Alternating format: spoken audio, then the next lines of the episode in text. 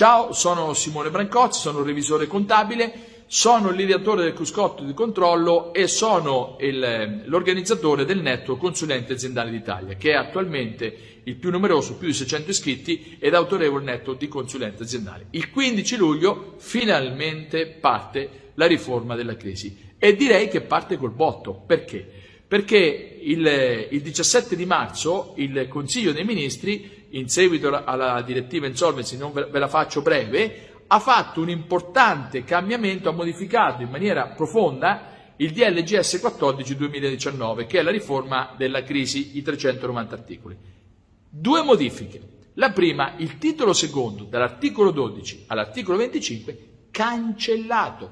Quindi fuori dalle scatole gli indici ocri, fuori dalle scatole quell'obbrobrio scientifico che non è mai entrato in vigore, quindi gli indici occhi non ci saranno più, con buona pace di tutti quelli che volevano controllare l'azienda, l'early warning, con il capitale netto negativo, con il DSCR, queste cose non ci saranno più. Non ci sarà più l'OCRI, quindi tutto il meccanismo, eccetera, eccetera, ma dall'articolo 12 all'articolo 25 viene fatto copia incolla DL 118 che quindi eh, che ha introdotto la composizione negoziata, quindi tutto l'aspetto della gestione della crisi per le aziende che non sono decotte viene appunto gestito, sarà gestito in ambito prefallimentare dalla composizione negoziata. Quindi tolto il titolo secondo, tolto l'OCRI, tolti gli indici OCRI del Consiglio nazionale e introdotta la DL 118, quindi la composizione negoziata. Modifica straordinaria.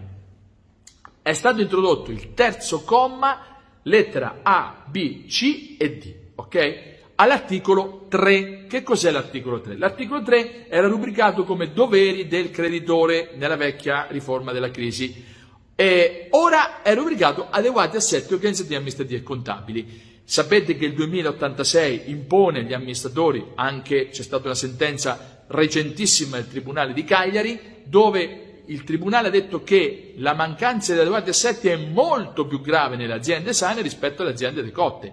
Il caso era di un'azienda, una cooperativa che andava bene ma non riscuoteva. Il sindaco giustamente ha fatto la segnalazione ex 2409, il giudice ha nominato a coadiuvare il CDA un commissario eh, eh, straordinario, pensate, che aiutasse il CDA a dotare l'azienda adeguati assetti e l'azienda era sana, non era decotta. Quindi il 2086 esiste ed è un obbligo ed è collegato al 2476 sesto comma, cioè che se non ci sono gli adeguati assetti e l'azienda sana poi fa debiti, i debiti li paga gli amministratori. Un po' come quando uno va a sbattere con una macchina non revisionata. Caro imprenditore, non si può più andare in giro con una macchina senza revisione, non si può andare più in giro con un'azienda che non abbia la certificazione degli adeguati assetti organizzativi, amministrativi e contabili. Bene, che cos'è un assetto adeguato organizzativo, amministrativo e contabile. Il comma 1 dell'articolo 3 dice che gli imprenditori individuali devono avere adeguati assetti, quindi la norma è per tutti. Il comma 2 dice che lo devono avere gli imprenditori collettivi, quindi anche SAS, SNC, SRL, SAPA e SAS, e, e, SPA e, ed SRL, cooperative, consorzi, eccetera. Terzo comma, che è quello che sta... Che cosa si intende per adeguato assetto? Bene, vi lascio la lettera A e B perché sono ovvie, sono novità.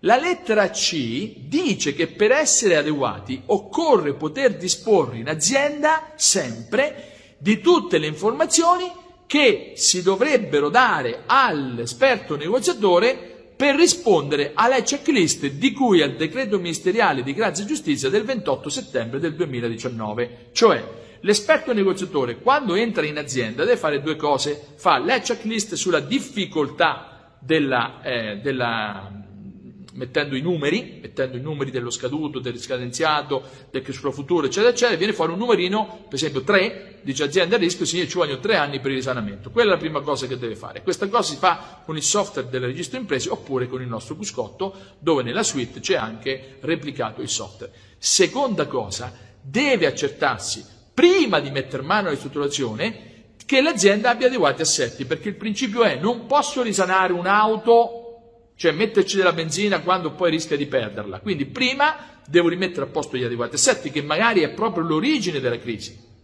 L'azienda è andata in crisi perché aveva, non aveva gli adeguati assetti che hanno consentito di, perché poi il 2086 dice che gli adeguati assetti devono intercettare gli indizi di crisi e mantenere la continuità aziendale. Quindi non ce l'aveva, l'azienda è andata in crisi, ora ha chiamato l'esperto negoziatore, lui che fa? Se facessi il piano senza riparare l'ammortizzatore, il freno e il cambio, la macchina si romperebbe di nuovo, quindi è inutile che metto benzina. Quindi deve rivedere gli adeguati assetti. Come fa?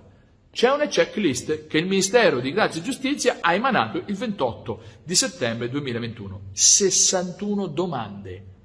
61 domande, tutte 80% di contenuto qualitativo. Ve ne dico tre. 1.3 l'azienda possiede un sistema di monitoraggio continuo? Cari colleghi, se fate due incontri, tre incontri all'anno e fate vedere scimmiottando qualche indice di bilancio, non basta. Non basta più, monitoraggio continuo. 1.4. L'azienda dispone di KPI che permettano un'analisi immediata e continua nel nostro ordinamento è entrata la parola KPI, ok? Quindi soddisfazione della clientela, numero di non conformità, eh, numero di nuovi clienti, numero di contatti, eh, clima aziendale, numero di ore di formazione, ok? Cioè non più numeri di bilancio, ma per essere adeguati occorre avere informazioni extra di bilancio, ok? Quindi una rivoluzione epocale. Attenzione, Molti confondono, anche il nostro Consiglio nazionale eh, ha scritto che i KPI sono gli indici di bilancio, questa è una stupidaggine scientifica. Gli indici di bilancio non possono essere KPI. I KPI sono Key Performance Indicator, cioè sono gli indicatori di performance. Gli indici di bilancio no, sono gli indicatori economico-finanziari, quindi la norma è ben precisa. 3.9. L'azienda ha un piano? Urca. Deve avere un piano, ma non il business plan. Un piano dice dove ci sono gli intenti strategici.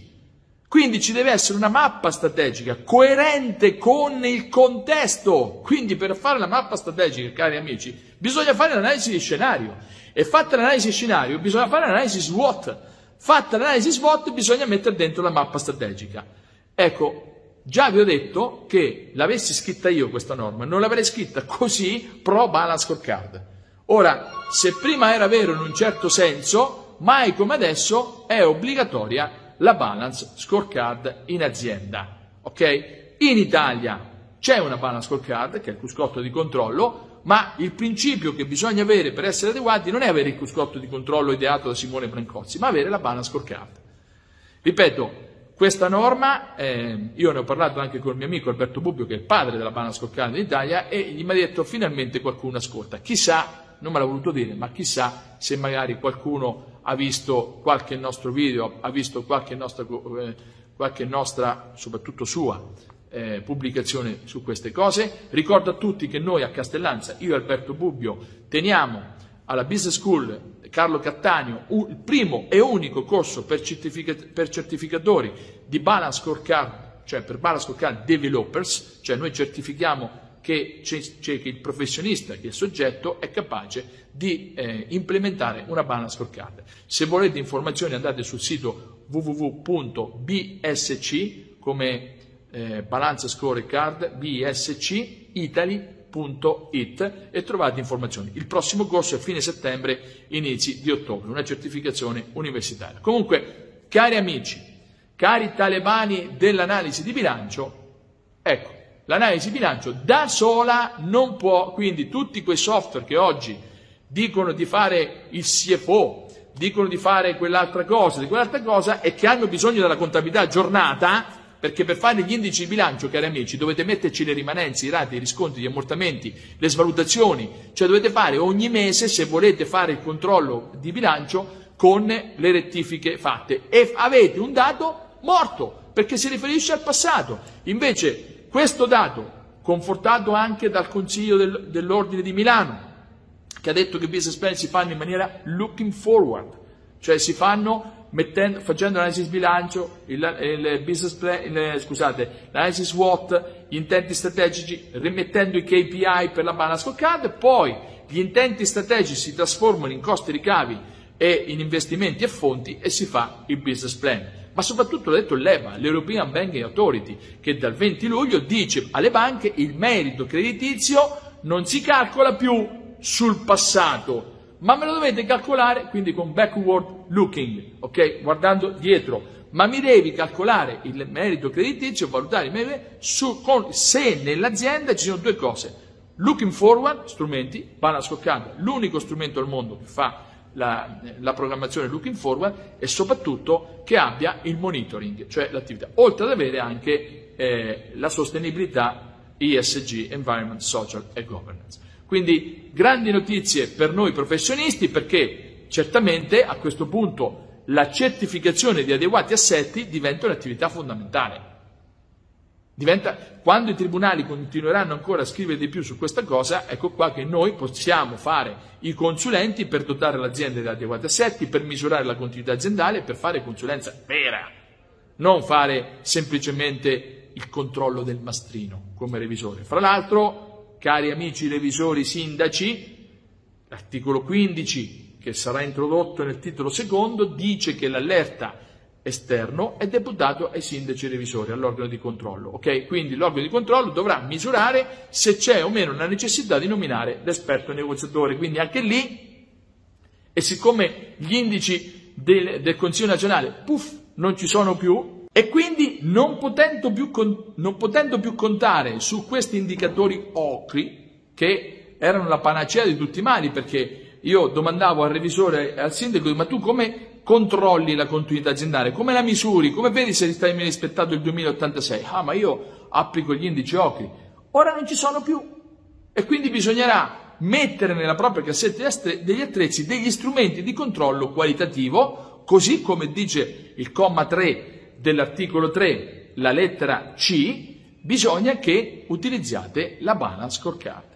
Per maggiori informazioni, ve l'ho detto, visitate il sito www.bscitali.it, ma sappiate, sindaci e revisori, che dal 15 luglio la pacchia è finita, ok? Non, farà, non, non, non dovrete più fare i notai, ma bisognerà fare invece i misuratori della continuità aziendale. Io, nelle mie aziende dove sono eh, dove sono revisore, già la faccio e anzi i compensi che noi chiediamo sono alti per la revisione, eh, sono anche giustificati dal fatto che all'azienda noi restituiamo questo ulteriore servizio, che è un servizio straordinario, nello spirito della norma, perché il revisore deve essere un tutor che aiuta l'azienda ad andare meglio.